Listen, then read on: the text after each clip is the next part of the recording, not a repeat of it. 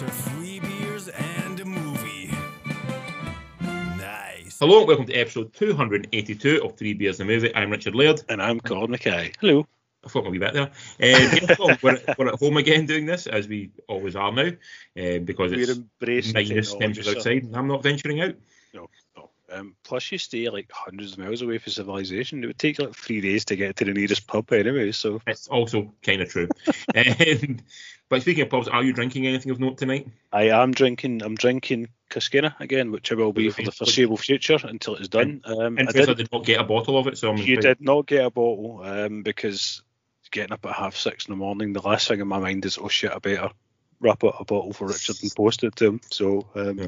that's that's why. But We might be meeting up soon, so maybe you can drop me off a bottle when we're meeting up soon if Oh. we do see each other. that's that's an idea actually. But um, Cascina, it's great. Christina, very nice. just the best. So it's yeah, I love Lovely. it. Uh, well, I'm still on my um, not drinking but not really trying not to drink kick. So I'm on that. I'm on Pepsi Max. So that's me tonight.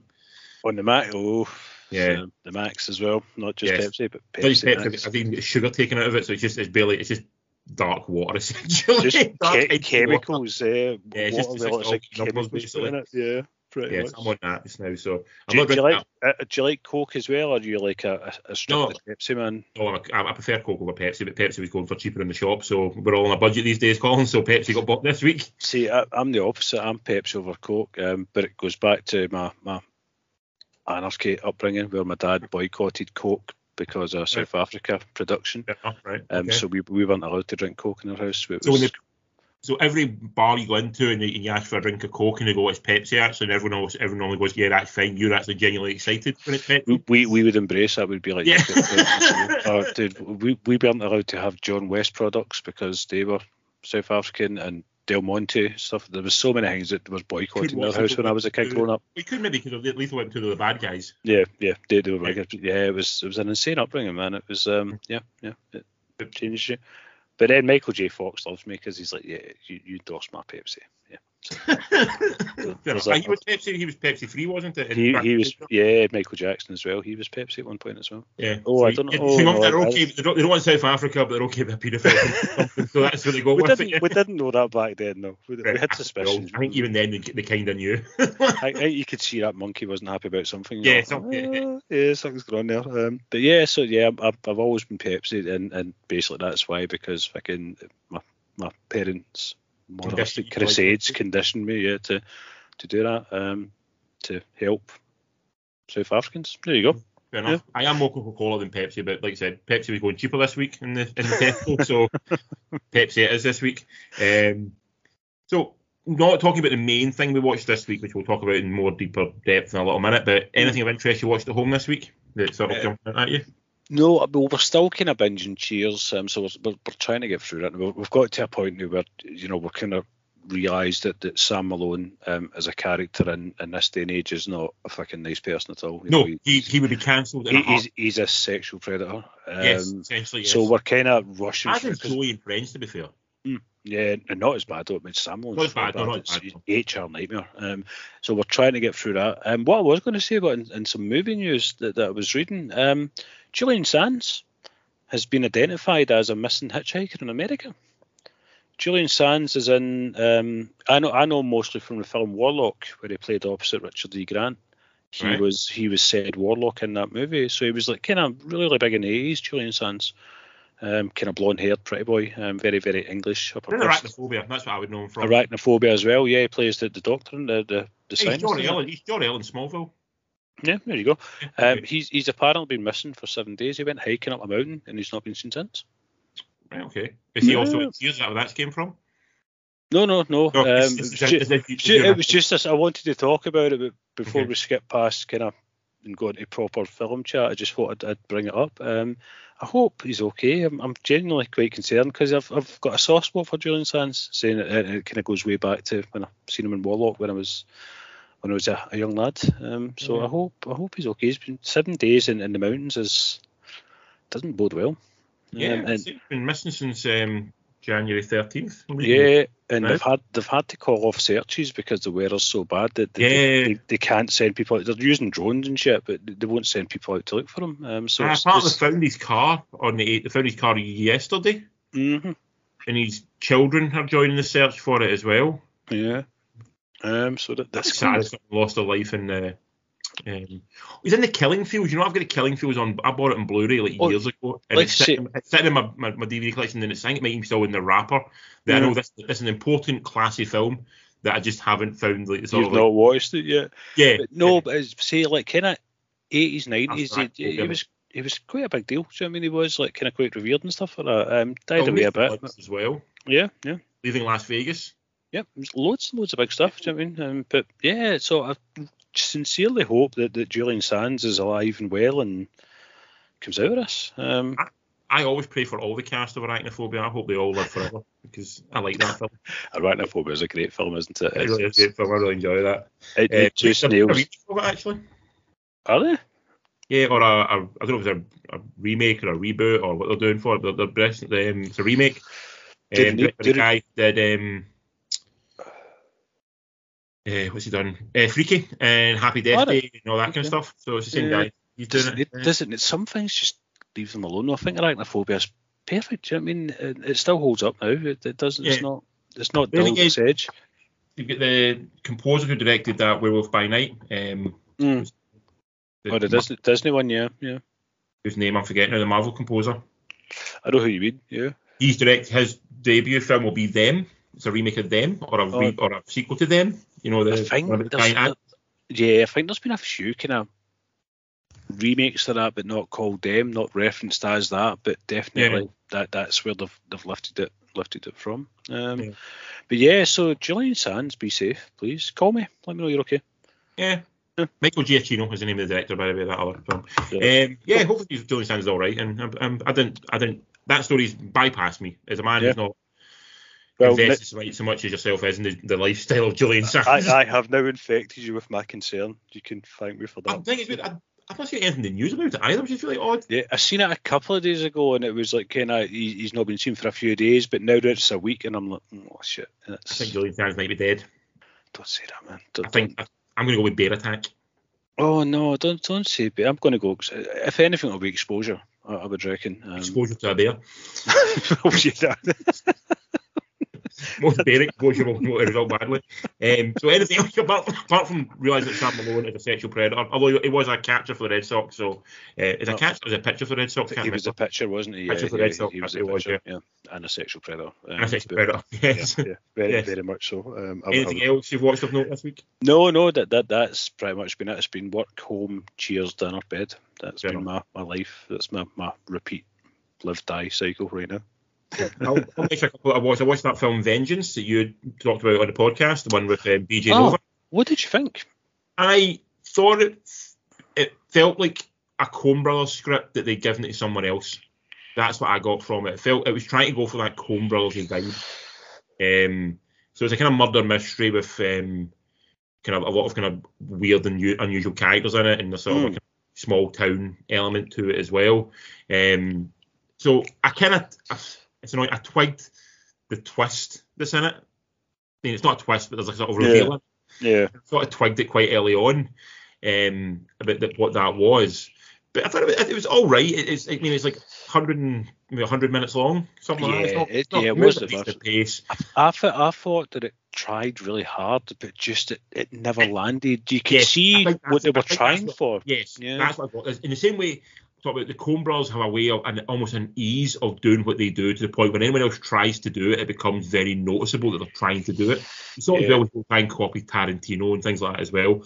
Yeah. The people who the guy Tarantino, the Coen Brothers, you know, Richard Linklater, all the kind of guys, when they Hmm. do their style, they're not they're not trying to do their style. It just happens to be their style, and they do it That's- effortlessly Yeah, Yeah. it's natural. Yeah, yeah. natural. So when you try and ape it in some way, it, it does feel a bit ham-fisted. You're sort of maybe trying too hard. But for like a hundred minute movie on a Friday night, I didn't dislike it. I thought it was. I like actually quite enjoyed BJ Novak in the, the lead. I didn't Um, like him. I was the opposite. I think I said this back at the time as well. He, he, I didn't buy in him at all. He's just. I don't think he's a likable character, personally. Mm. Maybe. I mean, he's not like character. He's not like character. He's a dickhead Yeah. character, douchebag Mm. character. But I didn't mind him in the role. I thought he was decent, and I enjoyed um, Boyd Holbrook. I think it is. Like, Yeah. uh, Yeah. Yeah.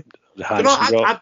I, I enjoyed it for the most part. I got it on Rakuten. Like it was Mhm. like two ninety nine to rent it. So um um it was all, I mean Ashton Kutcher was odd in it. It was very. It's the first time I've seen him in anything for a long time. Yeah, yeah. Um, I, I think he was the best thing in it, possibly. I think he was as well actually. he embraced that role, and he seemed Yeah. quite comfortable in that role as well, which was worrying. I'm like, oh, um, that really suits you, Ashton. I, I, I could very easily see Ashton Kutcher becoming some sort of new age guru in the middle of this sort of thing, quite um, possibly. Like embracing his Steve Jobsiness a little bit too much. Um, Yeah.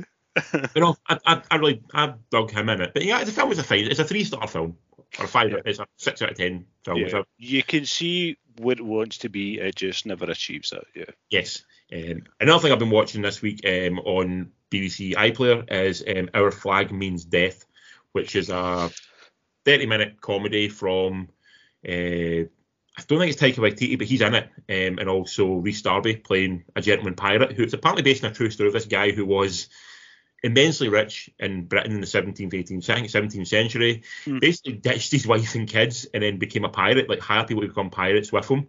Um, went to sea completely unprepared for this because like he took on with him like a library and stuff like that. And he took like like yeah. Like the gentleman pirate. That's what he is. He's a, a Yeah. gentleman pirate. That's what he is. Um, and they try to become because he's basically read a lot of pirate books and decided I want to be a pirate. And it's it's not dissimilar to like sort of you get now with like Elon Musk wanting to be a fucking astronaut or something Yeah. like that. You know, it's just sort of like Yeah, I've got the money, I have the means. Let's Yeah. just try and do it. Um, and it's, it, this, is, this obviously takes a bit more of a comical stretch on it. But apparently, he fell under the wing of like Blackbeard for a little bit as well, and it's sort of like I don't know if he became a, an enemy of Blackbeard at one point, and then became like a friend of Blackbeard in some way. But that's the basic plot. It's just sort of them on the boat. It's sort of, it's a close thing I think. of Remember that film Pirates and an Adventure with Scientists? Yeah.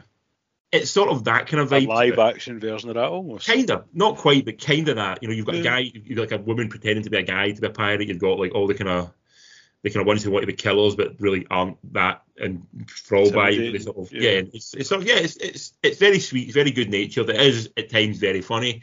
Yeah. Rhys Darby's having a lot of fun he's nice to see him in like a lead role. Yeah, I think I find Rhys Darby to be incredibly charming. I think Yes. he's he, he's just he's he's just he's got that likability factor that just oozes out of him. Do you know what I mean? He's just like oh Rhys Darby. it, it has a comedy mind that works probably faster than you've probably seen any other comedian work. Like him, Yeah, I, I listened to his podcast, the um the Cryptid Factor.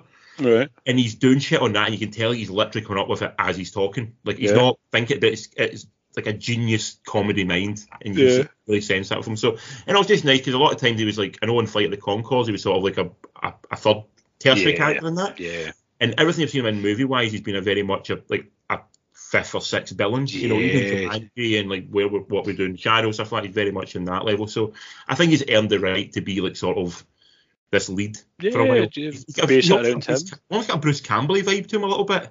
Yeah, no, I get you. I totally get you. It's- you know, you, you root for him. That that's what it is. Is. You know, you just root for him because you know he's a nice guy. You like you. I want you to. I want to like you so much that you Yeah. can't do wrong. Yeah, Yeah. yeah.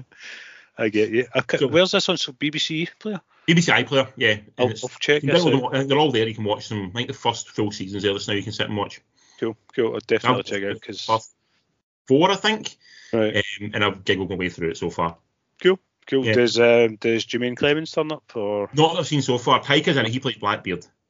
Of course, of course, that Um, makes sense. And yeah. weirdly, the, the guy who's in it, who plays one of the, the pirates in it, is you remember Dogma? See the guy who works behind the bar in Dogma who gets killed by Jason Lee? Vaguely, He's yeah. a very kind of like odd look. He's sort of he's a very kind of almost like squinted eye look. And he's like, yeah. I'm like, holy shit, that guy was in Dogma, then he's in this, and he's done nothing in between. Like, what the fuck's he been doing for the last like? Where did, where, 25 where you pull that cast from? Do you know what I mean? Like, oh, I want him. It's like, who, who's he? I want him. one of the guys from Trainspotting in it, um, the one who plays the jittery one, the one who's Spud. Spud, Ewan, yeah, Ewan Bremner. Ewan Ewan Bremner, yeah, he's in Yeah, it. I like Uh, him as well. He's he's funny yeah, as well. He plays a charm. very kind of old school pirate who's just sort of abusive as fuck, which he's, he actually plays it really well. Yeah. Uh, it's really, it's got a nice, a nice cast in it. Yeah, it's, it sounds really fun. I'll, I'll definitely check it. See, Rhys Darby sold me. I'm, I'm all Yeah. down with Rhys Darby, so I'm, I'm hooked on that Yeah. already. So It feels like Rhys Darby being very much like Rhys Darby. Like he's not doing a lot of acting, I wouldn't say, but it's still it's very funny. Yeah, He's just, you sure you're in character? Yeah, I am. yeah, yeah. Just that voice. The voice is just so distinctive, you know. It's fantastic. I, I do, I do love them so much. So yeah, if you get a chance to watch that, Our Flag Means Death, half an hour long. Every episode is so far very enjoyable. I- I've Cool. very, very much liked it. So it's, it's, a, good a good solid watch. Um, but we'll move on now from the main TV event of the week, which is um, HBO's most recent um, acquisition and release. Um, nicely, they're doing it as an episodic thing, so it's maybe something to talk about for the next like nine weeks, I would imagine. Yeah, yeah. Um, and that is a show called The Last of Us. Um, we don't normally do TV to this degree, but I think this one kind of deserves it from what, what I've The, seen so the, far. yeah, the press this has been getting in the build up has been like, like Game of Thrones levels of, you know, The hype has been big, Promotion, So the yeah. the um, critical reviews have been like in, astounding so far from what I've seen. absolutely Yeah. yeah, off the chart. Yeah, yeah. Um, and I had a bit of worry. So it, it- basically, it's um, it's based in the video game of the same name. It's direct. It's created by um, Neil Druckmann, who is a game creator. He's he's heavily involved in the creation of the show as well, and also Craig Mazin, who is the guy behind uh, Chernobyl. So you, Yeah. get, you get a certain vibe um, with the guy who made Chernobyl. It's, it's you know he's, he's he has a, a style. Pedig- there's a pedigree there. Yeah. yeah. Um, the the plot is, is from what I've seen, it's very simple right now. It's um, there's basically been there's been a like a fungal outbreak in the world. It's basically destroyed the world the same way, in a sort of pandemic way. yeah. Um, there's sort of hardly bands of survivors sort of isolated in big cities, just sort of like try to survive. Yeah. Um, there's also sort of like there's a kind of resistance to the kind of governments that have sprung up um, Yeah. in these little towns, in these little sort of enclaves and cities. Um, but the main character essentially got to get someone across America. across America. Yeah. Um, and that's where the sort of show is sort of starting from. He's suffering from PTSD due to something that happens in the in the sort of early stages of the pandemic. Yep. Um, and that's essentially the show. You've got a really good cast. You've got Pedro Pascal, um, who is devilishly handsome in every moment in this show he's in. It doesn't matter what he's doing. It's fucking ridiculous how handsome the man looks at all He- times. He's, he's rugged, isn't he? He's got that rugged look about him. Even He- when he- he's fucking miserable and creeping up shit, he still looks like you look fuckable. You know, it's like it's, it's pretty irritating. You know. I want to fuck, fuck the shit boy. Yes, Yeah. I'll do that. Okay. Pedro Pascal is worst is better than me my be- is ninety times better than me my best. That's that's, that's very upsetting. Pedro Pass, he's, he, he's he's very much the, the, the kind of in thing just now, isn't he? Because he, he's doing this, he's doing the Mandalorian. He's, Um, what, he's more insane they put him behind a mask in the Mandalorian. yeah, yeah, you know. yeah. But he's but he's got a swagger about him though that Oh, yeah, carries over to that um that, that Nicolas Cage film I watched last week. Yes. He, he was in that as well, so he's definitely. You know, Hollywood, the Hollywood darling just now. um, Yeah, is- is to have also the talent to back it up as well. You've, got, Yeah, definitely, definitely. uh, you've also Yeah. got Anna Torv, who I'm a big fan of. She was in Fringe. I don't know if you watched Fringe back in the day. No, who's she playing in it? Who's she, in The plays, Last of uh, Us? She's the one who, who's in the who was in the jail cell that they break out, and she's all beat up. Can't remember the Oh, character oh right, okay, okay, like his partner almost, yeah. His partner, yeah, his partner in it. cool. Um, you get Bella Ramsey playing the young girl who's um, um he's trying Game to assist. Game, Game of Thrones, yep. um, Merle Dandridge, she plays like sort of the resistance leader. Mm, mhm. Um, I also- think she's from she's in the game apparently. she's apparently she's playing the same role. She's the only person Yeah. playing the same role in the game as she is in the, the Which show. pretty cool, yeah. Pretty badass. Like Um, that, yeah. Can I the girl who plays, well, the girl who plays the young girl in the game is a girl from Raising Hope. I don't know if you ever saw Raising Hope. Oh yeah, he's he's still freezing up, yeah. See the um the girl who works in the supermarket, the love interest. Yeah, yeah. He played Shannon Woodward. She played the the character in the game. Ah, right, okay, I didn't know that. Okay. I've seen neither of us. So, so neither of us have played this game, The Last of Us, Yes. which, which um, I think the, the the first game at the time set all kinds of records for games, uh, sales and stuff like that. And then the second one came along and Broke broke all the first one, broke all them again. So I think these games are, are adored by PlayStation fans. Like, I mean, like you, can you say anything bad about them and they'll, They'll they'll, break your legs, fucking yeah. yeah, they'll, they'll rip your head off and stuff like that. And so also very happily in the film in the first episode. So I don't know how much you're going to reappear in it, but in the opening sort of like sort of to set the scene, John Hannah.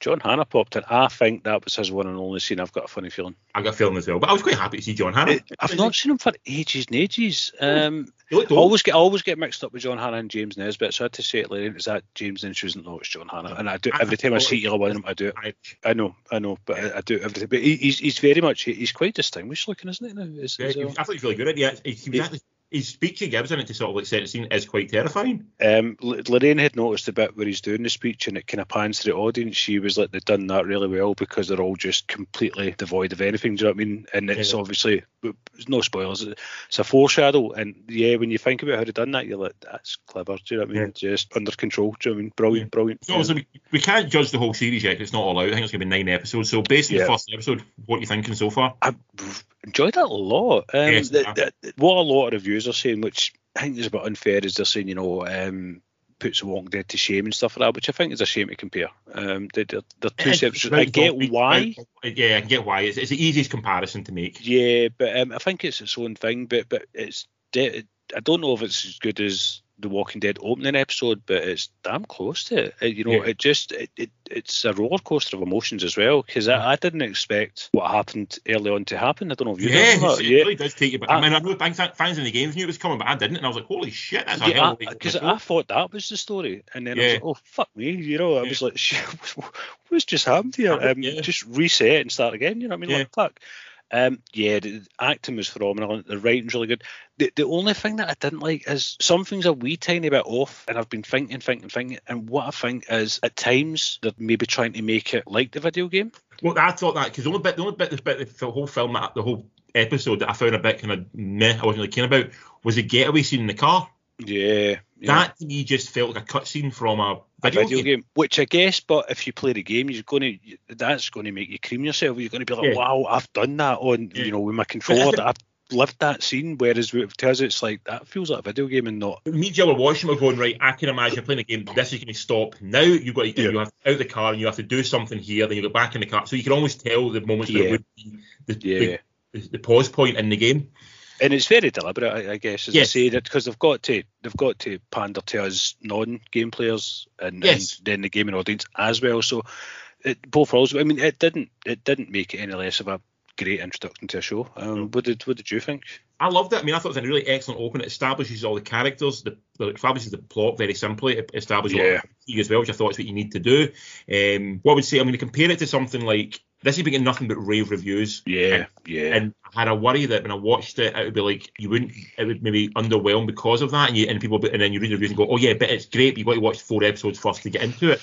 Kind of what's happened to me with Andor. Like Andor got nothing but rave reviews, but I'm seven episodes into Andor, and I do not know what the fuck is happening with it. I don't really care enough to watch any more of it. Whereas this, I'm I'm invested enough to want to watch more of it, which I think is really important. Um, I enjoyed how it, it establishes all the characters in it, and it, and it Yeah. gets very quickly into the world, and you drops you in the world and understanding the world.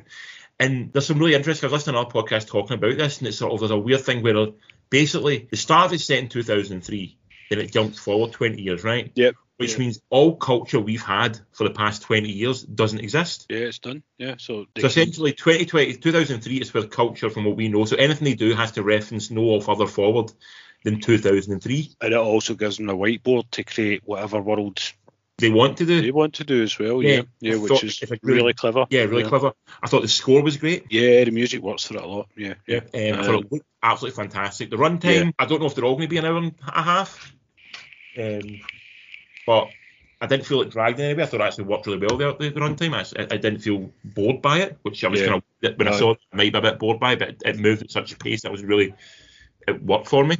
Yeah. Um, I just just generally I've, I've, I'm invested in it, and what I've been reading a lot of people saying about it is the Last of Us video game was like inspired by like long form television.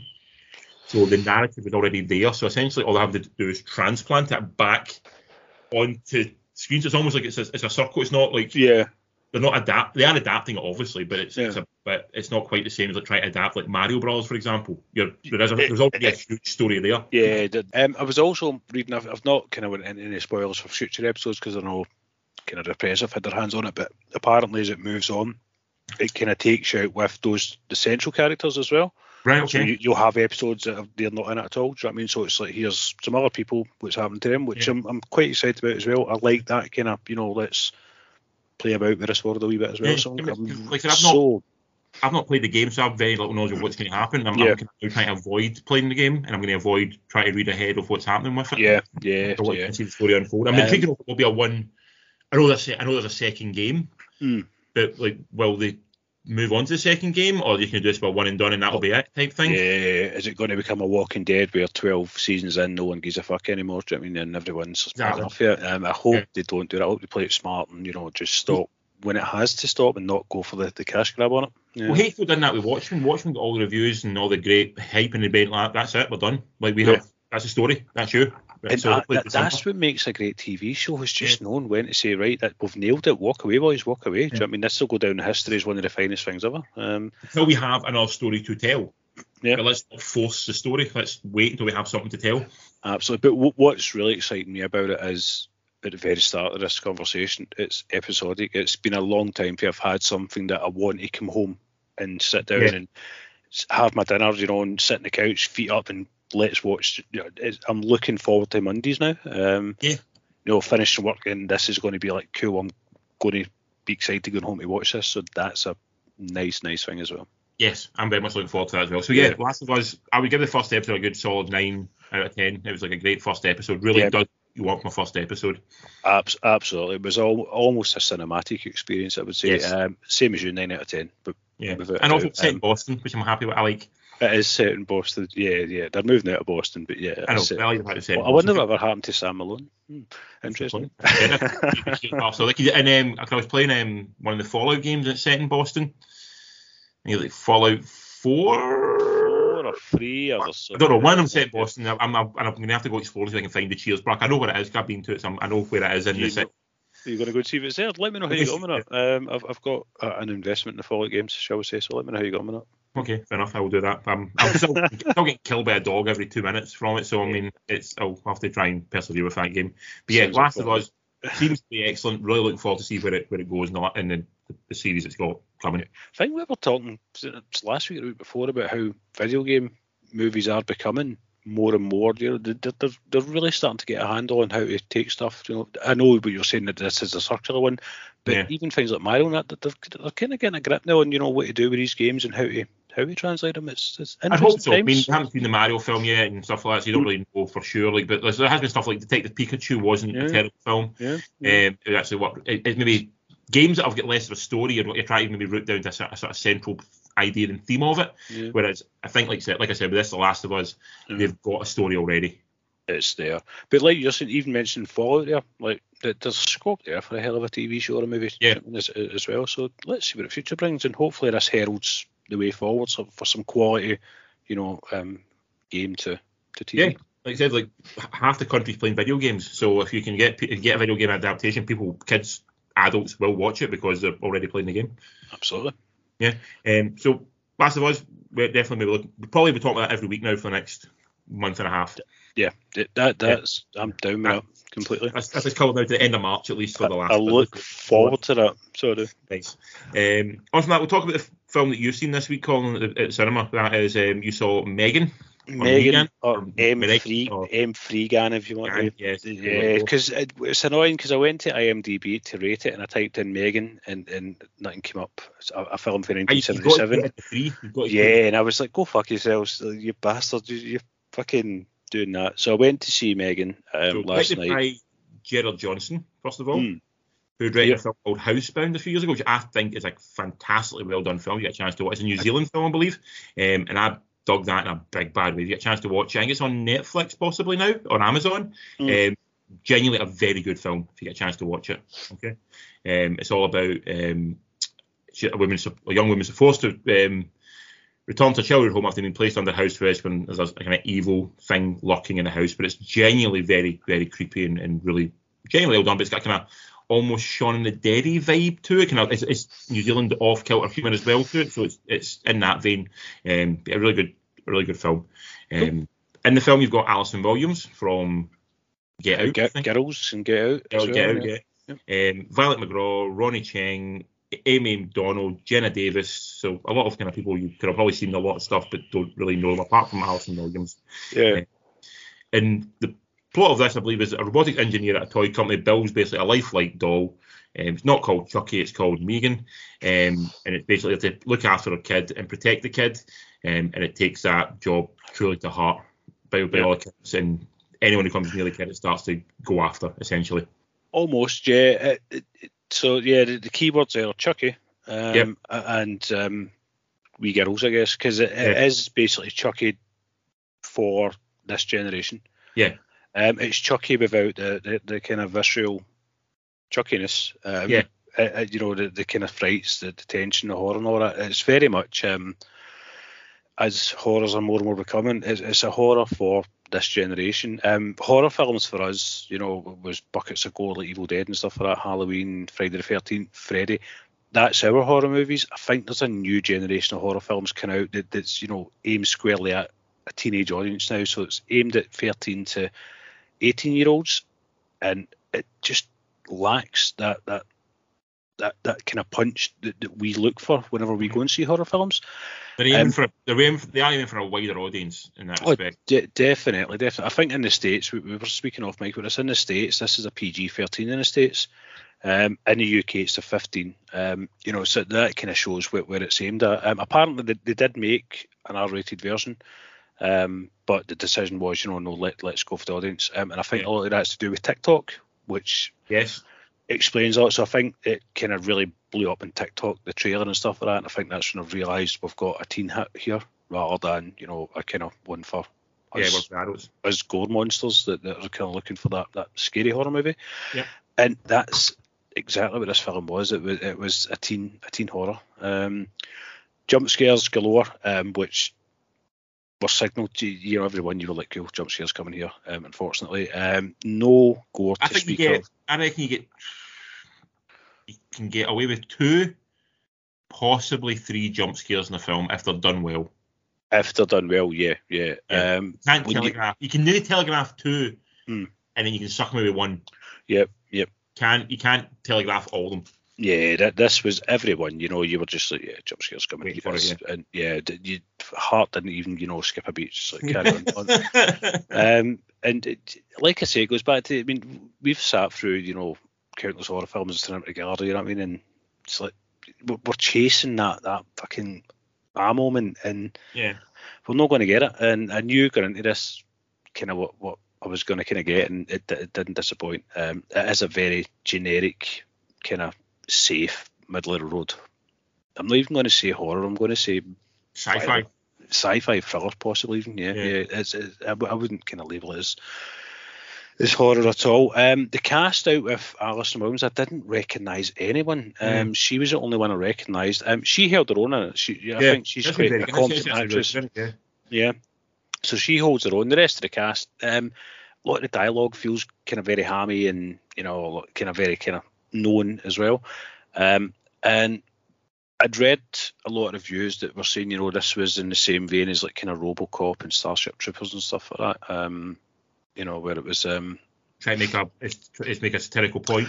yeah, which I guess it does, but it's like the satirical points it's making are stuff that if you didn't kind of know that's how things were anyway, you're a fucking idiot. Um, Yeah. excuse me if you didn't know that and you're an idiot. I apologise. Yeah, you apologise. can argue the about RoboCop. That RoboCop was pretty obvious with its with its um, sort of hysterical stuff. Same with Starship Troopers. But, but that was a lot, lot funnier. The, the, the Yeah, kind of, I think the satirical stuff for this is, you know, like, like kids are growing up with iPads and iPads are the new parents and stuff like that. And it's like, but we've known that for, you know, this this isn't a new thing. This is, No. you know, been a discussion for the past 15, perhaps 20 years that technology is ruling kids and not parents. Um, so I think it it maybe kind of thinks it's a lot, lot more clever than it is. Um, Right.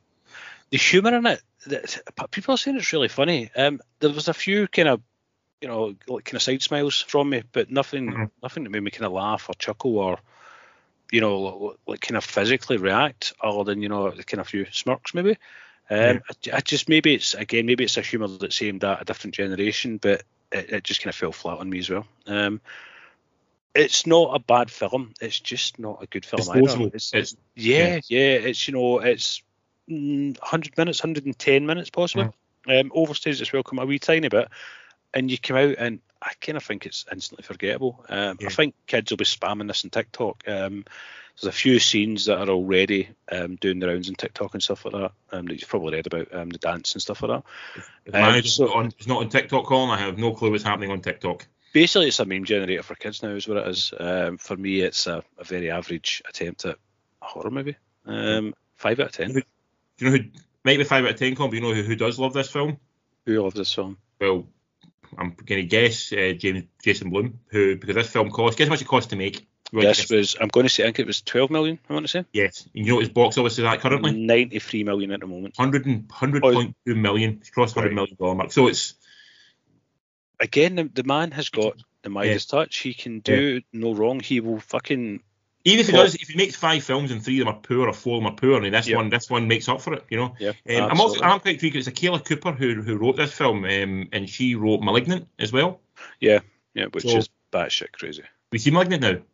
Yeah, yeah, remember? Yeah, I seen it in cinema. It's Yes, still- we did. Yeah. I don't understand it. It's still fucking. I'm still not really sure as to. I tell people to watch it, but I kind of warn them at the same time. Like I'm really sorry for telling you to watch it. You know what I Because the mean? final 20 minutes is one of the most batshit insane 20 minutes you've yeah, you just walk away like like like I don't understand. You know, like, what, what happens? Yeah. I love it. yeah, totally. It's like I like. it's like- yeah, Even now, I don't words. I can't find words to explain man. It's just fucking bonkers, crazy. But yeah, Megan. I, I- I guess it, it- it's not a film that's made for me, which I do appreciate. And my daughter's seen it, and, and she told me she thought it was fantastic and great and stuff like that. She's 15 years old, so it's it's appealing to the people that it should appeal to. Um, for me, it wasn't a bad watch, but it's not one I'd ever feel the need to revisit or recommend. You know, I wouldn't say, oh, you need to see Megan. It's like, meh, you know. You can look forward to the sequel. Yes, which is already in the fucking can and all It's, sorts. it's a yeah. film that cost 12 million, made 100 million, Colin. The sequel is Oh, yeah. in the bank at that I, point. I mean, I think even the last Purge movie, um, which was strange enough one of the better ones, you know what I mean? Again, it's probably absolute shit, do you know what I mean? But it's still making money. So yeah, this get Jason Bourne knows what he's doing. He's going to keep them coming until until we stop going. Which Yeah. we won't. We won't go because he seems to know how to. He's a bit like Roger Corman in that respect. I'm not. I'm not being unflattering myself, but he knows Yeah. how to tell a film. He knows Yeah. what appeals to an audience, and if that's what you need to do to get people's arses on seats, then that's what you need to do. Get people. You got. You have to make people. As much as you can make the greatest piece of art of all time, which no one's saying that these horror films are, but if, if you, even if you do make the great bit of art of all time, if you can't get anyone to see it, you've failed. What's the point? Aye, it- Aye. it's, it's art for the sake of art. There, it's not. Yeah. You know, it's not there to be appreciated. It should be there to be appreciated. It's not. Um, what what makes me sad though with Blumhouse is um, when you look at ratings of Blumhouse horrors and stuff like that. Do you know what the one gets the lowest ratings? Black Phone. No, no, no, no. Fantasy Island, which I really enjoyed. I would watch that any day of the week over like Megan. Um, I think it's quite sad that Fantasy Island gets so much hate. I didn't think it was that bad at all. But anyway, That's one of the last films I saw before. Um, that might be the last film I saw before the before lockdown and before COVID. I think it was that plus um, oh the one about Miss World. Keira Yeah. Knightley. Yeah, I don't know what you mean. Yeah, yeah. I think I saw them both. Think that, that was my double header I saw before. Um, before Yeah. cinema cinema crashed and we all Yeah. got locked in our houses. But no, I, I enjoyed Fantasy Island a lot more than I enjoyed Megan. There you go. Um, Yeah. th- that sums it up nicely for me actually. There, if you're going to watch a Jason Blum film tonight, watch Fantasy Island. Yeah, he, he just that as well. Yeah. Yeah. He's also He's done like, he also produced Vengeance as well, by the way, the BJ Novak one. he's produced everything. He's probably produced me and you right now. Yeah, BlacKkKlansman as well. Yeah, everything, everything. He's Yeah. got his stamp on it. So He he's did involved. Fantasy Island and the Craft Legacy was not good. Whiplash as well. Yeah, He probably owns your company. We, we probably work for him. We don't even realise it. You know Probably, mean? probably do that. Probably true. We probably do some way work for him. From Jason Blum. Will do. Blum somehow owns us in some way. Um, yeah, Glass as well. He produced as well. You know, he's Upgrade. Upgrade's a fucking great movie. Don't- Yeah, he's, he's done. When Yeah. you look at That's because Upgrade's probably the one that I love the most, but probably get the, it's probably the one of the least successful Yeah, ones. it's the same way we do Super Fan. Isn't? It's bizarre. I'd urge anybody that listens to to look IMDb, look up Jason Blum, and scroll through that list. It is it's insane the amount of pies this man's fingers in. It, it, Yeah. it properly like, amazes me. Uh, see if if Elon Musk ripped a mask off and he said, "I'm Jason Blum," I wouldn't be surprised. I'd be like, "Yeah, of course you are. You know, of course you're fucking Jason Blum." in 2015 he produced a film that me and you both loved or, or very much enjoyed and we saw it in the cinema and we might have been on a list for watching in the cinema Jem and the Holograms. yes Did he? he produced that as well he's produced fucking honestly everything. It's, it's like I, I, I'm going to band it out here and say the man probably is a genius. Do you know what I mean? He's, yeah, he's he's a film, he, he is an old style film producer Yeah, yeah. he doesn't just make one film every year and try to do it he's making eight films a year and he's got 20 in a go Huh? and he just it's a machine he's churning this stuff he's- out and yeah, and like I say, his success rate is is probably more hits than misses. And like you say, those hits. I mean, the misses don't fucking matter. Then the slightest to him, he doesn't notice the five million he's lost and whatever. He's like, I don't fucking. That's I'm hoping, change. doing a, I hope someone's doing a book on him at some point, but really, I think it'd be a really interesting book. The- the- Either that, or he's like the most boring guy in the world. Imagine that if you're yeah, Well, I think, I think if you if he's actually pretty, he's he's he's all right. He seems like a Yeah. decent enough guy getting interviewed. So how much that's an act, I don't know. But I'd like to hear. I'd like to maybe see like a um there was always those books about like the one down dirty, the Peter Biskind books, down dirty pictures and all the kind of Yeah, ones. Be quite interested if there's a maybe the new wave of horror, you know, one about um, about him would be quite interesting here. He's definitely responsible for shaping horror in the past ten years. Definitely, you know, horror movies are, you know, he- he's, jo- he's moulding horror. I see a certain genre. There's two distinct, I would say, brands. You get him, his style of horror, which Yeah. is sort of like cheap, make it cheap, make it get get you know, make it cheap, make it sequelizable as well, and you know, appeal to that sort of teen audience almost. You know, get that Yeah. audience. Then there's also the A24 style horror, Yeah, the yeah. kind of elevated horror. That sort of maybe appealing to a slightly different audience, but it's still the same idea. It's still idea. of- It's just it's still horror. It's just they have their own sort of oeuvre of what they want to um, you know, what they want to use for it. Could I just say to the listeners, as Richard said, that he picked up his fucking camera and started walking like some kind of demented horror film? Yeah, thanks, thanks for that, man. Sorry, creepy. I didn't bother creeping you out there with that. I was just saying, like, whoa, don't do that to me. So So- talking horror. Just to like I said, five out of ten for um. Yeah, five out of ten for me. It, it, it's, it's competently done for what it is, but it's just I'm not its audience. That that it's me that's the problem with Megan, not Megan. It's a problem. I'd say. Yeah. I would. I feel like I'm. I think there's certain things we have to accept now. We are that not all the demographic these things are aimed for. Yeah, yeah, and it's hard to accept that sometimes. You know, it's hard to say that that's not me anymore. It's like video games. When you stop kind of playing video games, I used to be a, an avid gamer, and then one day I was like, I don't really want to play video games. I stopped, and it's like it's hard to accept. But now I'm like, yeah, I don't. I'm not a gamer anymore. It's you know, Yeah. it's like, yeah, The accept games. I want to play are now seen as like um, retro. Yeah, aye, aye, exactly right. You know, I'll kind of spark up some emulator games with my kid, and he's like, "Dad, this is nonsense." You know what I mean? I'm like, "Well, just because you're shite at it, I'm better than you." Do you know what I mean? That's that, that that's it. Like try to play FIFA these days, and it's like I need to have 18 fingers to try and play FIFA. Yeah, yeah. Whereas Yeah. in the old days, you had three buttons, and you would win every game. You can't do Yes. that anymore. It's all tricks and stuff. Um, but anyway, enough about it. Getting old, Colin. Uh, move on to the one film I saw in the cinema this week, um, which is a Ooh. film called. I, I made a decision of what to go and see, and I wanted to get the much. Only had one opportunity at the cinema, so I wanted to get as much bang for my buck as I possibly could. Um, and by bang for buck, I mean pure length. I went. I went for pure size, is what I went for. Uh, I am a size queen in some ways. Um, and that film is called Tar, uh, Hmm. T A R, but with a little kind of umlet thing above it. Umlett, yeah, I An don't know omelette, yeah, or an Yeah, so- omelette, either or. I'm not, sure how you pronounce that. I'm going to say Tark. That's what they call it in the film. Um, directed by Todd Field, who directed Little Children back in like 2007 or 8 or something like that. It's been a while since you know done doing that film. Um, but it was a very good film. Little Children. Have you ever seen it? Uh, Kate Winslet. Um, but he's I know him as an actor actually. He's in a film called The Haunting. Uh, he's also in Eyes Wide Shut, and for my money, his best performance is one of the um, meteorologists in Twister. Um, which is a, a wonderful film Which, I, one- which one is he in Twister? He's the one who's in the car With with the girl. glasses. The one See with one who's in the car with the, the, the girl. Yeah. I know Him. who you mean. Yeah, okay, Yeah. cool. Yeah, yeah, I know who he is. Yeah, Yeah. yeah. Not Got the map guy, 'cause that's Alan Ruck. Yeah, yeah. No, I know who. No, I know who he is. Yeah, no, I know who you mean. Yeah, yeah. Yeah. Got you, man. Yeah. Not the guy. Not the older guy. Mhm, mhm. Not one who gets his head split open. Not him. The kind of dude guy. He's like kind of dude. Oh. Yeah. Yeah, kind of. Yeah. Yeah, You- man. When you Yeah. see him, you go like, oh shit, I know who that guy is. Yeah, yeah. I know who he is. Got you.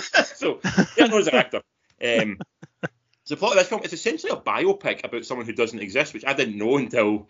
Um, Oh, is she not a real person? No, that's the thing, but I didn't know this until much later on. I was reading up about it. I was like, oh shit, this is really well done for being a, a biopic about someone who doesn't exist. Um, Is it based on anyone at all? Taken from so. or wow? but it's not. It's a biopic in the sense it's really just taking a snapshot of this period of her life. It's over. A, it's, she's a composer, probably the Mm. greatest composer who's, who's ever lived or is living at that point in time. Um, but she runs, I think it's Ameri- an American orchestra. Um, but she has a what's a she has a problem. She's sort of a woman who enjoys her power and uses her power in a way that maybe we're not used to women using. Okay. In many ways, um, and she sort of ad- adores music, and she adores her position, and it's just essentially you're watching this woman's, in a way, a downfall as what of who she is, just basically destroying her because of what she does, but also because the, the society we now live in that destroys her as well. Does that make sense? yeah. Yeah. Um, so you've got Cate Blanchett playing Tar, because she's in Cate Blanchett. She's Cate Blanchett. She's which is Yeah. amazing.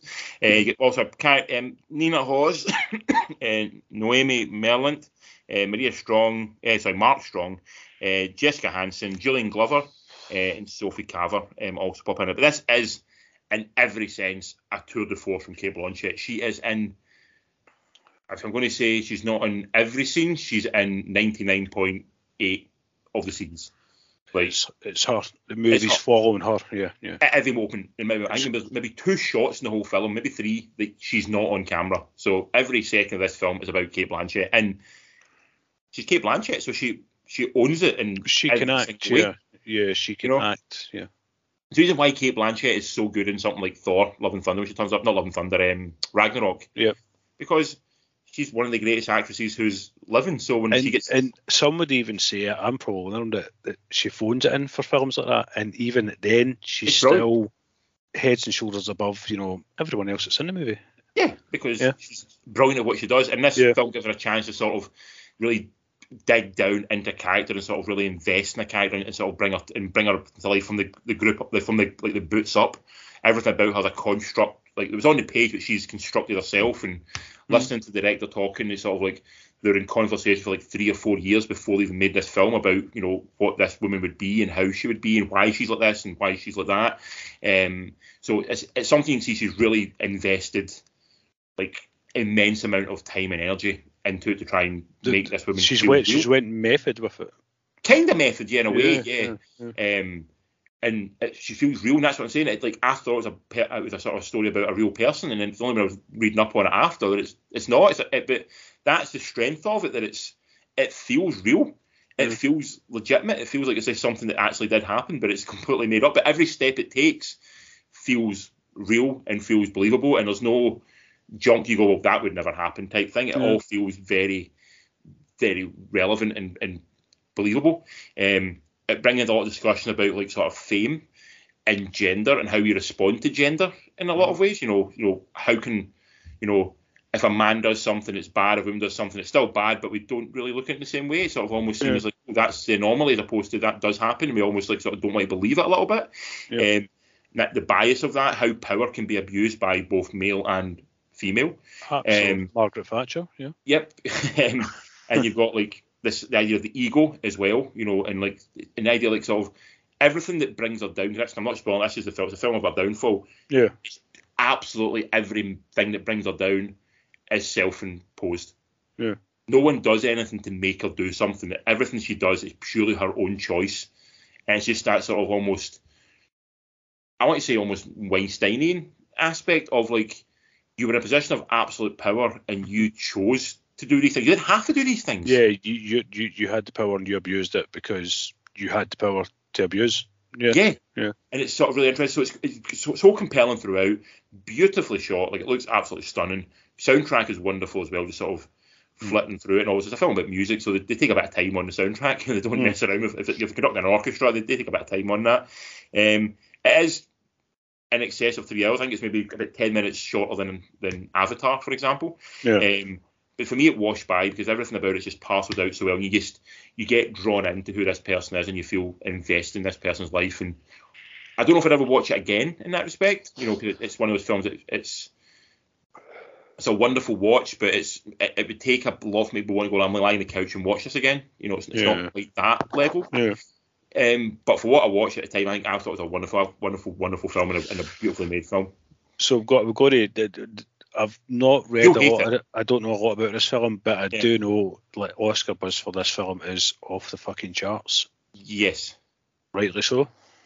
for element, I think beautifully shot. Soundtrack's wonderful as well, so I would definitely be looking at that. Cate Blanchett, I think I can't think of a better female performance I've seen. Um, if you're going to go down that route for best actress, um, she's like just magnificent in it. Yeah. Um, and you look at her, you look at her and you go, that's not Cate Blanchett. I'm watching. I'm watching, Yeah. And that's a big thing. I think you know she. Yeah, when you forget the actress or the actor and Yes. you're watching the character, that's that's the that's that that moment where you're like, shit, Yeah. they've got it. Do you know what I mean? They've done it. Um, I, I, I do have. I, I do like classical music. Um, Yeah. I quite often stick it in the background, so I do have a. Oh, It's I've already about, got it's interest. really about classical music. That's the thing with It's the film. about- It's not, but I do. person. Yeah. but I do enjoy watching. I've got this weird thing that I, I, an appreciation for conductors because Yeah, they do look not just waving a mental. stick. There's a lot more. Yeah, to it than yeah, that, yeah, and I kind of know some of what they're doing and why you know it's happening. But just to watch them, there- there's this fascination I've got with watching them. It's just like you're absolutely insane. Do you know what I mean? But but everything they're doing, it, it you know, there's purpose and stuff like that Yeah. as well. It- Apparently, and she learned to conduct for this. So when she's conducting the orchestra, she's not. she's conducting the doing it. orchestra. Yeah, yeah, she's actually doing it. So it's quite insane. that, Um, she's doing it. So Well, four years in the making, you say, just to develop the character. That's Yeah. fucking, you know, that that's that's gone deep, man. That's in your head shit. yeah, Yeah. yeah. It's, it's you know it's if, if Joaquin Phoenix done this, people would be calling it you know the greatest film of all time because like, Yeah. you know how much you invest in it. Yeah. We almost just expect it from Cate Blanchett, like that she's just that good, which is an odd kind of way of looking at it. Yeah, she's definitely up there with Meryl Streep, isn't she? She's, you know, I think she's on that that that, that par. I think. Yeah, absolutely, absolutely. I would give it a very, very strong eight out of ten. Yeah, ten. Cool. I, I, I do want to see it. Um, I didn't realise it was so long. Yeah, that I is, is a good chunky three. I think it's like I'm sure it's like if you include credits, it's over three hours. Yeah, and, and we were kind of griping before we started recording about how we don't have time for life anymore. So a Yeah. three-hour film is. I mean, I made the time for Avatar, but even at that, you know, I got home at eleven o'clock, dejected, sad, and, and cold. Um, I so don't mind seeing a three-hour film if I feel it's worth my time. Hmm. And I think this is worth my time. It's me Avatar, Avatar was worth my time as well. I, I'm investing in. It's when I watch a three-hour film and I'm going, I don't feel that was a good point of my time. I feel like It was a long film for for no the purpose. wrong reasons. Yeah, Yeah. yeah. It didn't have to be a long film. You you Yeah. just just bad at making short films, I guess. Yeah. You can't edit. Yeah, yeah. I get Yeah. you. I get you. Eight out of ten. Oh, um, Eight out of ten. So so far, this is this is this week's to see movie. Um, Yeah. By a long shot. Absolutely. That may change, Colin. We talk about our last film of the of the night. or Which it may is- not. possibly not. Which is um, one that's on Netflix. It was out in 2022. It's called Medieval. I think it's just dropped on Netflix relatively recently as well. Um, directed by Peter Jákl. Jákl. Um, he's a Czech director um, who directed a film called Ghoul. And this is sort. This is definitely reading up on this is one. Can I do about reading before this? Colin? I do about research. I do, each I, yeah, as do I. Not not as much. Um, I do, I do. He's had this in the making for the last like sort of five or six years. He's been trying to get this off the ground, and essentially a story of sort of a Czech folk hero, the Czech Braveheart. It essentially. it's exactly what it is. It's take William up to the- in Czechoslovakia, and that's who you've got. Yeah. stood up to the, the Rom- Rom- Roman Empire and sort of fought many battles against them. Yeah. Uh, and he's still very much a Czech hero. And this is sort of his the story of his early life for the, the most part. It's, yeah, Yeah, the the least known part of his life. Yeah. Um, so there is artistic creativity with the story. Is yes, I think we'll say that. Is the- Um, yeah. So the, the guy's name is Jan Žižka, isn't Jan it? Yeah, Um, that's or him, yeah. one one eyed Jan, as he was called. that was yeah.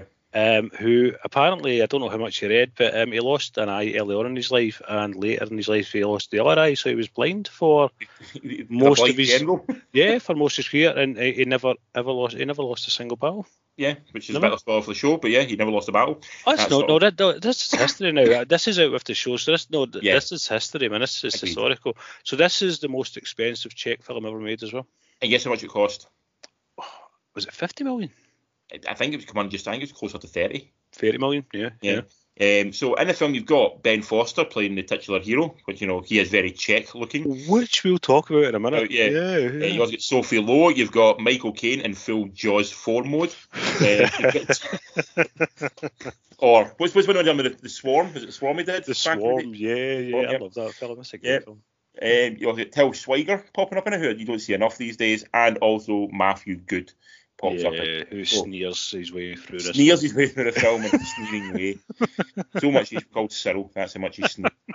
Um, a raccoon's reference for anyone who's listening there. Um, what do you think of this one, Colsey? I, I enjoyed this a lot, lot more than Yeah. I probably should have. Yes. Um, I, I kind of read the blurb, and from the blurb, when it said, um, you know, like kind of goes up against the Roman Empire, I, I was expecting Centurion, sword and sandals.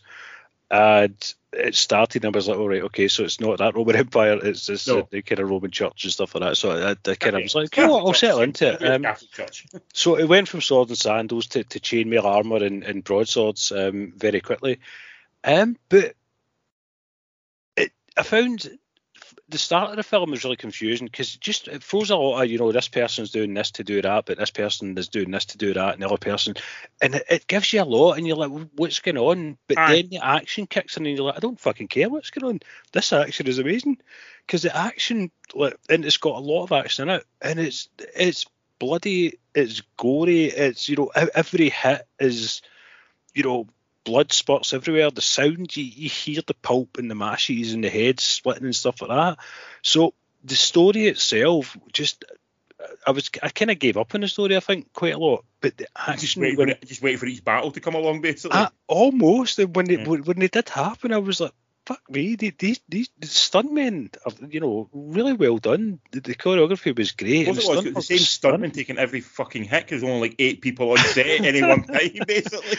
Uh, ben Foster was a revelation. I know he's kind of played he bad was. guys before, but no, I thought he played the, the action hero really well. Like, he was a bastard, man. He was like He a proper played- he- badass. His acting was fine, but Ben Foster is quite a small man, I think. Yeah, and I bought So it. it so I didn't buy into the fact that he would be swinging I, this big I- broadsword no. I, I bought it, man. I, I would not mess with him. I, if I seen Ben Foster now, I'd be like, he's dangerous. Yeah, fuck it, will beat me up. Do you know what I mean? I, Yeah, I, you, I you're bought it. this, this one, but that, that one about this about the kind of the Scottish one about Rob um, with Aaron Taylor Johnson and stuff like that that was on Netflix, and you hated that one, and that was an infinitely better film than this piece of shit, to be honest. I just thought it was, like I say, it was just an action film, but with fucking chainmail. It was violent as fuck and great for it. I just, like I say, the story made no. I was like, I don't understand why. I didn't get the motivations because they changed so much. I just lost Yeah. track of where who was doing what and why, where, when. But every battle was just so so well done. You could see that there was love, you know, put into the action scenes. I I, I dug it in a big way. I did Go- not. I did not in a At big all? bad way. In fact, I finished it about three minutes before I called you. Um, so At all, you didn't. You didn't. to me, it's it's an historical epic that lacks any absolutely any scale of epicness. There's no epicness in this film whatsoever. It's literally made of. You can tell it's the same stuntman getting hit like every time. There's about nine people. There's no. There's there's no investment to try and make it look big. Everything looks so small, and you have these sort of like it's battles, but it's like there's only eight people fighting in this battle, so it's not really a battle. It's more like a so it's, well it's more like a riot behind like behind this bar basically. Um, like you said, the plot meanders like it, it nothing else. all over the place. Yeah, the, the, the It's plot was nuts. trying so hard to be Braveheart, um, but yet to the point where it even uses the same lines from Braveheart. at times. Yeah, yeah. It uses the, the, the speech he gives is, is literally ripping off the speech. He actually says the line was um, "Some of you may die," and it's like. Yeah. I'm like I'm pretty sure I heard Big Mel say that, like exactly the way I'm like that's an odd choice to be not only to be inspired by it, to literally rip off the the um the How, dialogue. how good was the line scene? I think it's cool. There's some nice moments in it. I'm not denying that. That was Um, nuts. I was like, where did that come from? It was like, what? Okay. If you want to go nuts with it, which I'm all for going nuts with stuff, then what you got to do is look at is the Indian film RRR. But that had that. Look at the budget in RRR though. I'm going to say that that had a fucking massive budget. I mean, ten times the budget of this film. Let's have a little check and see what RRR cost. It, I'm it, it cost a lot more than thirty million. I Um, think so. I think so, yeah. And Ben Foster, uh, he's he's not. I mean, he's, he's a big Hollywood actor, do you know what I mean? But he's not cheap. Do you know what I mean as well? I So, think so Ben I probably took like he he took a third of the budget, you know, just to get Ben Foster aboard. I thought he was convincing as a hard man. I, I really, I was dead surprised at how convincing he was as you know, just this this kind of British, you know, fucking. I'm, I'm going to fuck people up. I thought he done it really well. I thought Right, you'd so, have. do you know the RRR. Uh, uh. difference? Yeah, go for it. So we're saying that this thingy We're going to say 30 million on this, yeah. medieval cost. I think we said 40, 30 to 40 million. Yeah, yeah. RRR cost 72. It's not that big a difference. It's enough to get. It's enough to get certain things. I don't Mm. disagree with that. But in terms of scale and epicness, I felt like that film done something insane. This film just it was I thought it was lazy a lot of the time. Yeah, the, the violence was there. I'm not denying that. And you seen the, the hits and you seen the Yeah. blood, you seen the gore, and you seen the, that was fine. You had the obligatory rape scene in it for, for no per- no specific reason. It seemed very odd to have it in. Because bad guys have got to. You've got to know it's a bad guy. Yeah, well, yeah. Yeah, The fact he's burning the house down and doesn't, and he previously impaled a child on a They, spike. they kill kids and women and Yeah. animals and all sorts, but yeah, they've got to have that well. Do you think it'd be? I mean, I mean, I'm going to say it's. I'm going to say it's probably a Czech film Hmm. as well, Mhm. and I think that maybe kind of loses its way a bit over to us. I think you know, it's probably That- that's the thing we wonder, like, how well does this film play in Czech? yeah, yeah, Czechia, yeah. whatever it's called now. You know, do they are they watching this film the same way that we watch Braveheart, knowing Yeah. it's all complete bullshit, Well, but it's still fucking insanely enjoyable and we all love it? yeah. What I'm going to do is, uh, my brother's um, partner, she's Slovakian, Yeah. um, so I'm going to I'm going to test this this conversation. I'm going to actually ask a Slovakian person, um, you know, first of all, do you know of this person? I'm sure they'll say, of course, I know this person. You Yes. fucking idiot. I'm He's on all our money. Yeah, he's William Wallace, you twat. Uh, But Yeah. I'm, I'm going to I'm going to ask her to watch it and, and kind of get, you know, that that that side of it as well. Be interesting to see. Yeah, Um, okay. But I, I'm I'm not saying it was a good film. Like I say No. for the start, I said that the plot is fucking nonsensical. I Yeah. just love the action, and Fair it, enough. it might, might be the same guys getting beaten up over and over and over, but they, they do it with panache. I think. is Do it with panache. say do it with panache. the, the, the Um, blood and the guts and you know the cuts and you know the wounds it, it doesn't hold back and you know showing does you a feel- face getting mashed Yes. to pulp yeah that that's it it's a brutality yeah yeah I get that. I Yeah, understand that. yeah. Yeah. Finish my thoughts. I thought the cast were mostly below par, but I did enjoy Ben Foster playing the role. I thought was good, but I just didn't buy him as the physical beast that he was supposed to be. Yeah. Okay no I, I did If he, was, good if, enough, if he was a general who didn't fight and just with the brains, I could totally buy that. Yeah. Then you start seeing something I saw him and go like, nah, I don't really buy that. But then again, Mel's a wee guy, and he played William Wallace, who was apparently six foot seven, you know, so yeah, it can still yeah. Um, let's talk to Michael Caine of it all. the Michael Caine right so Michael Caine uh, he's old now isn't He he is looking old, yes. Um and you Michael think he knew he was in a film? yeah you kind of get that sense sometimes he's just saying lines and he's somebody's saying say this Michael just say this and he's like oh, don't think he's- what I'm saying He's always been walking by, they've thrown this on him and said, do this, we'll pay for your holiday. Yeah, it seems like. Maybe. Yeah, it feels that. How many days do you Maybe. think he was on set for? Um, oh, his, his scenes took up two or three days at most. Yeah, he, yeah, he, yeah. he he was very lowly involved. I mean, his involvement Yes. is light as fuck, but he's still Michael Caine. Um, so he's got His name- draw. His name on the poster, that's what it is. But I think the problem with Michael Caine is Michael Caine's a parody of Michael Caine. Um, Yeah. And as the older he gets, the more evident that's becoming, which Agreed. is a yeah. bit It's of a like De shame. Niro in that way as well. So Yeah. at times, yeah, very much he's become Yeah. a parody of himself. Yeah, which is a shame. It's always nice to see Michael Caine, though. You know, the- you always get that. Oh, it's Michael Caine. Do you know I mean he's good? Because we Mm. love Michael Caine. He's great, but he's he's he's not got a lot left in him. I don't think. You like to think, you like to hope he's still got one great role left in him. A bit like you know, like Peter O'Toole that a couple of great roles left him at the end. I thought Michael Caine's probably last and best role to date was the one that remember when him and Morgan Freeman done where we were playing the two old guys in the hospital, the, the kind of old folks home. Going out in style. Mm, no, I don't think it was that one. It's another one. The one they go to Vegas. Eh, no, no, it's not that. No, that that one. No. I think Michael Caine's last great role now. That- Um, He's in the Dark Knights and all stuff like that, but I don't think that's Yeah. a great role. It was after it was after this again. After Um, that, um, yeah. I think Michael Caine's. Uh, it was Morgan Last Freeman, role. but but that was he was really good in that. But yeah, he's he's just kind of, and I get it. You know, actors get older and stuff like that, and they don't have that edge they once had. And I love Michael Caine, but yeah, he's he's he's an old boy now. He's what, 80s, Michael Caine, possibly. Yeah, Going in Style is the film you're thinking of. Is it? Is that the one I'm Yeah, thinking of? I didn't like it because it was directed by Zach Braff, and I'm not a fan of Zach Braff as a director. I enjoyed it. I, th- I thought it was a great performance by Michael Caine. I'm trying, I'm trying to look through Michael Caine's big to find the last great film. Favorite Michael Caine film? He's not in it much, but Children of Men. Played a great role in Children of Men. Mine is probably uh, The Man Who Would Be King. Oh, you me just oh just Michael Caine film. Just Sorry, Michael Uh, Caine, like, yeah. like, let's say a lead role Michael Caine film that I, it's probably my The. Man Who Would Be King does it for me in big ways, man. He's fucking phenomenal in that film. It's just a Man Who Would Be King is a phenomenal film because he's got Yeah. you know he walks you know he's Sean- he walks I mean- Sir Sean as well and he's, he doesn't Yeah. look out of place against next. yeah, It's going to sound very cheesy, but I think it's a genuinely great film. The Muppet Christmas Carol. He's playing Scrooge. no, He not plays cheesy, that absolutely perfectly. Not cheesy at all, sir. Not No, cheesy he at all. and I think that works so well for the character because that's a lot of a lot of Muppet films. A lot of people try to take focus away from the Muppets by being funny. Uh, yeah, He plays it completely deadpan. I think is brilliant. Yeah. Um, I'm a big fan of Zulu. Zulu's a great film as well. Yeah, Um, I, I I know it's maybe a bit more cliched now, and maybe people it's not like sort of seen as a. I don't I think- think no, it was it- movie. I think Zulu's gone down in history as a classic film, and, it, and Yeah. it's, it's for a reason. Do you know what I mean? Because you know, it, performance wise, it's great. Storytelling's great. It, it's an epic. Do you know what I mean? It's no, I think I don't take anything away from that at all. So I really is one to stand by. I would die in that hill with you.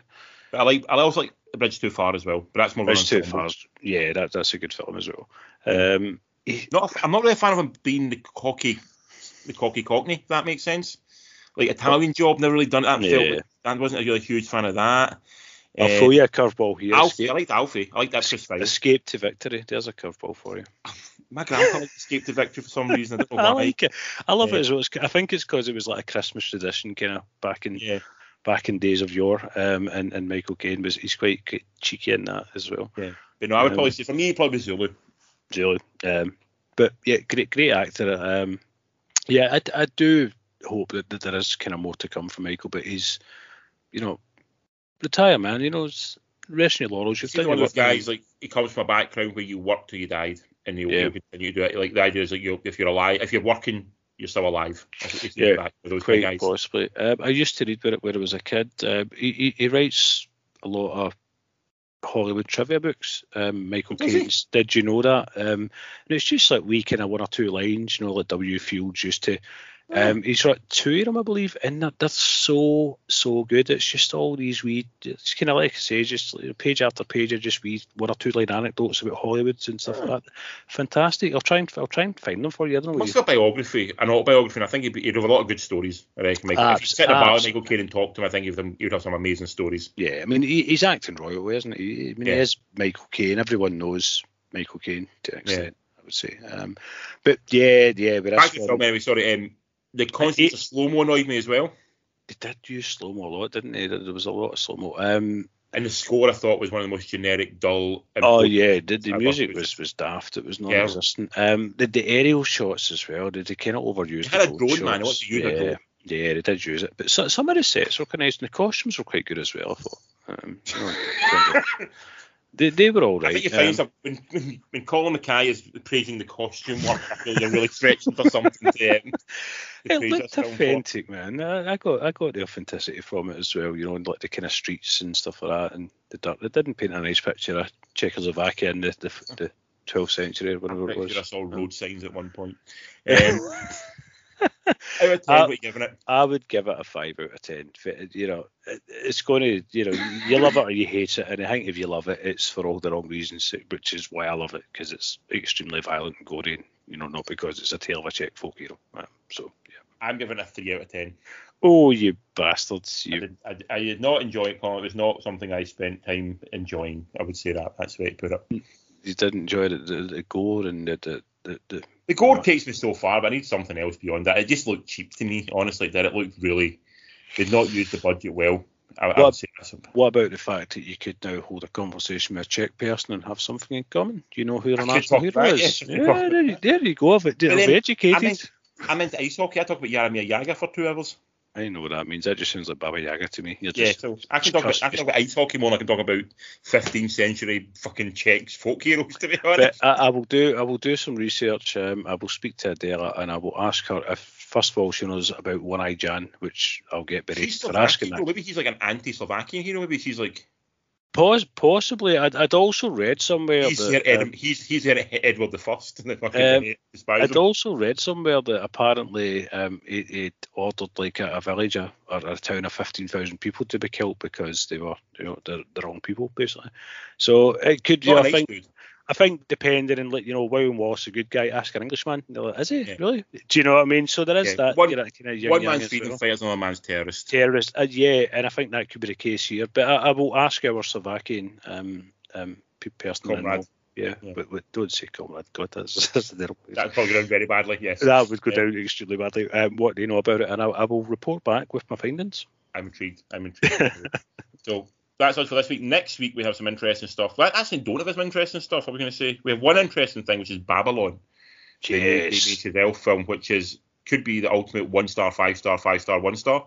it's the best trailer I've seen for uh, the the trailer. The trailer's trailer. a, a movie. Do you know what I mean? You, Yeah. I'm, I'm like, my God, this this trailer is batshit crazy. Um, I watched the so trailer and I felt movement in my pants. That's how Yeah. good the trailer was. You know, I felt, I felt excitement when I saw the trailer. Bonkers. Tra- I've seen, there- there's every there's been two trailers, hasn't there? And both Yeah. of them, you're just like, I'm I must see this. It's, I'm it's intrigued because, compelling. like, his films so far, like Whiplash was a like a five star masterpiece, and that's sort of Yeah. insane. It's sort of Yeah. it's hyper realism. Yeah. La La Land, I liked on first viewing, but I've liked it less on each viewing. But there is the final 20 minutes of that film is some of the best filmmaking I've ever seen. It's absolutely stunning. Yeah. And it is sort of a hyper realism as well. Then he did Yeah. First Man, which I absolutely loved, but it was sort of very much a subdued film. Yeah. film. Yeah. very in the in the grey almost. This seems he's went back. He's went right. I've done a quiet film for a bit. I'm going to go fucking full Time- hell for leather. Time to shout it from the rooftops. Here we Yeah. go. Um, I'm going to I'm going to make Baz Luhrmann look reserved. That's what I'm going to do when it comes to it. So I'm all in. Again, it's a big long film. It's a three hour epic. So I'm I'm very much in, in sort of invested in it, and I'm really sort Yeah. of that old Hollywood thing as well. Sort of a world that I'm always very intrigued oh, by as yeah, well. I'm the same, and, and Lorraine absolutely adores that that kind of Hollywood Yeah. era as well. So it, it's one that I, I will be seeing. There's no ifs or buts. I will. We will be talking about this next week, sir. the stories I've heard so far, like not like just listening to podcasts, reading books, is like basically that whole Hollywood scene in forties, thirties, forties, and fifties. They were basically fucking anything that moved and just doing drugs Yeah. and absolutely mental. But no one reporting on it, so they could get away with doing anything they wanted. Yeah, there, there, there was just like sex, drugs, and death uh, daily, and it was like, Like, yeah, that was debauchery. Like it was that was- like a sort, you know, like a garden, not Garden of Eden, what's the other one? Like Babylon, essentially. A- aye, aye, you know, it's like Sodom and Gomorrah. Do you know what I mean? Like, Yeah. like we, we we're gods in their own playfield. That that's exactly what it is. They can go Yeah. nuts, and uh, I, I, I'm excited for this Yeah. one. Proper. This is. We've been talking about recently cinema cards, and this is the reason I'm keeping my cinema card just now is to see Yeah, this fucking film. Do you know what I mean? It's wow. I'm uber excited for this one. Yeah. Well, we've got The Last of Us as well. We'll watch episode two of that. Episode two, of the last of us. We've also got um, out this week. We'll have, well, not out. It's still out this week. We've got a man called Otto. It's still in the cinemas because everything still remains in cinemas for a lot longer these days. Uh, might try and get and see. Which I strangely don't have any desire to rush out and see. And it's a Tom for- for Hanks Tom Hanks film. film. It seems so odd, doesn't Yeah. it? For it, yeah. Yeah, I don't. There's no. There's not that. It's Tom Hanks. I must see it. I'm like, meh. I'll wait till Yeah. it comes on whatever platform. Like I said, I think Tom Hanks is in this kind of weird place. He's not really sure what he's going to be for the next sort of like 10, 15 years, and I'm not really sure either. Um, Corsage is still in the cinema, which apparently is there's some odd, there's, there's some controversy regarding some of the cast members of that. I think, um, so it's getting a bit of a not a kicking, but it's getting some some flack from it. oh, Um, tell me more off mic. I'm intrigued. yeah. Uh, and also in the cinema, so I think it's still in the cinema. I think it's going to be in the cinema for a little bit longer. 'cause It's got a little bump because of the BAFTAs, um, getting a lot of um, nods, um, like sort of nominations, and that's Aftersun. Um, so it was one of our friends, Mr. McFall's film of the year, or one of the He- film of the years. He loved He, it, he ranted about this film. Yeah. yeah, in a, time, in a yeah. wonderful way. So Yeah. I'm going to try and get to see that because I feel I want to see it, and it's nice that it's Yeah. I got legs because of you know that's if that's one I'm not really a big fan of award ceremonies generally, but the, if BAFTA can allow um, a film to stay in cinema longer and more people see it, it's it's always to me a good thing. They can It's it a good thing, yeah. up. Yeah, uh, I, d- I do want to see that as well. But um, most definitely, so film of the week next week shall be Babylon. That- I think we'll look forward to Babylon. Yes, There will be Um, discussions. discussions. So, Colin, tell people to find us. You can find us uh, Three Beers and a Movie. We're on. We've got Gmail. Who cares? Uh, we're on Instagram, Twitter, ads. we're on Facebook. So yeah, throw in some comments. Um, if you're from Eastern Europe and you know of um, One Eye Jan, tell us more. Um, you know, are, are we idiots? Um, you know, should, should What if we get like shit thrown at us from Czech Republic? Because you know how sometimes you've like when was it like someone made a film about was it about Armenia and like the um the Turks like sort of like rating bombed it. It was the one with Christian Bale to stop people going to see it, giving it really shit ratings. What if we've I've been negative about a Czech hero and then basically the Czech Republic nation rise up against me? Um, at this point, I, I'm perfectly fine. So I say, what do you mean we, Paleface? I think is the, the phrase that, that, that comes to mind for that one. Um, know, a, I'm- a nation of hockey players are going to come and fucking kill me now. That's that's I, my I think people in Czechoslovakia are worrying about a lot more than me and you talking about a Czech film. I think there's bigger shit going on in that part of the world than, than, than us. So I think, yeah, I, that's a think. I think you're safe. Yeah. Focus on Russia. Don't focus on me, Czech Republic, please. yeah, I'm sure they won't. Um, you so yeah, you can look us up, talk to us on all those places, F- interact with us, man. It's, you know, we, we do this, you know, because we love it, but you know, we love you too. So talk to us. I've been Colin, you've been, Richard. we've been, booyah. Three beers and a movie.